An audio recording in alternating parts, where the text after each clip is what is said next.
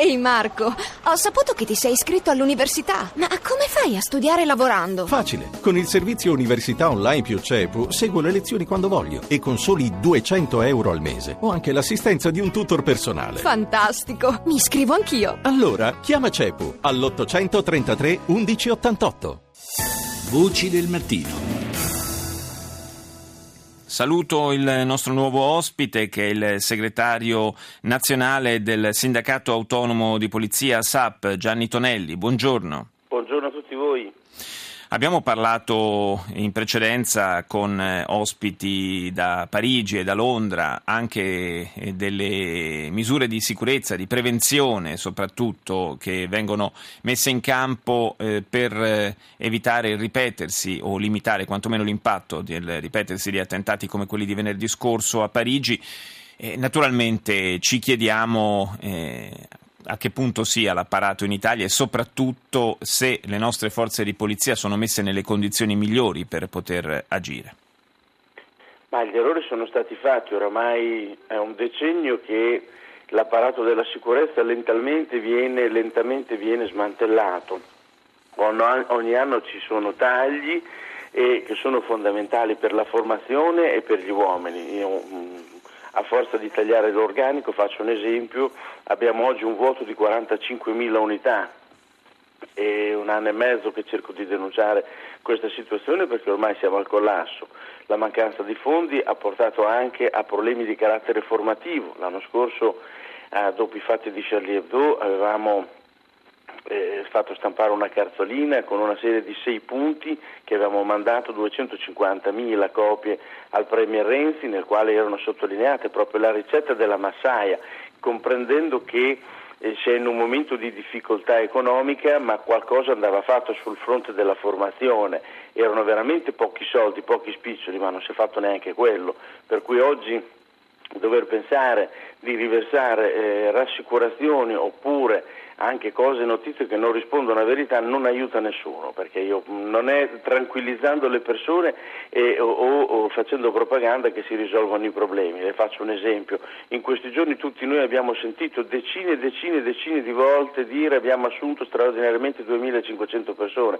È una bugia colossale perché quelle 2.500 persone sono state assunte secondo un turnover al 55%, perché ne sono andate in pensione 5.000.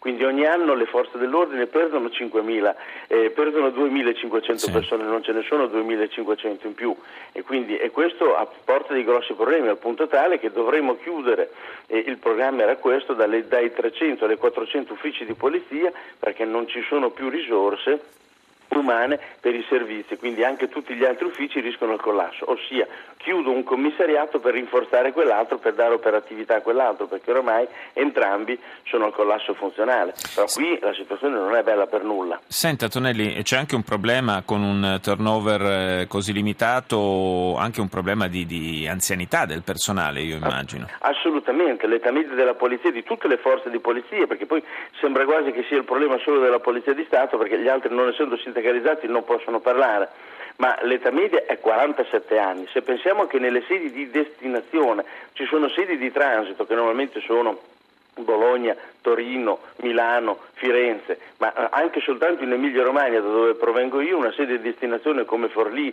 come Rimini, come Ravenna ha un'età media di 50 anni ed è un'età assolutamente inadatta, inappropriata, perché?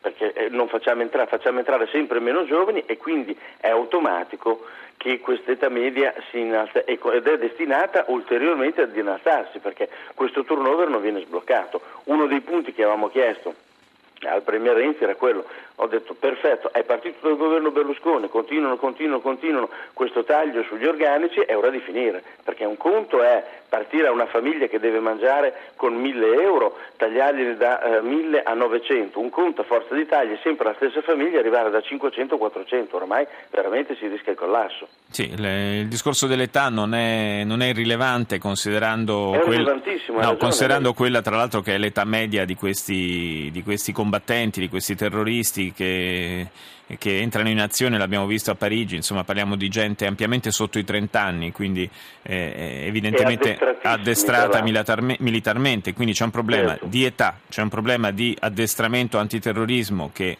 eh, da quel che mi pare di capire non viene fatto o viene fatto viene in maniera fatto. insufficiente. Io faccio un esempio per far comprendere a lei tutti gli ascoltatori. Non abbiamo mai sparato su un bersaglio in movimento. Questi invece sono persone, tra l'altro, che eh, ci troviamo di fronte a un'insidia differente rispetto a quella che abbiamo affrontato negli anni di piombo col terrorismo, perché il terrorista colpiva la gran parte delle volte in maniera simbolica certo. e cercava la via di fuga. Questi invece cercano il martirio e, e volendoti uccidere.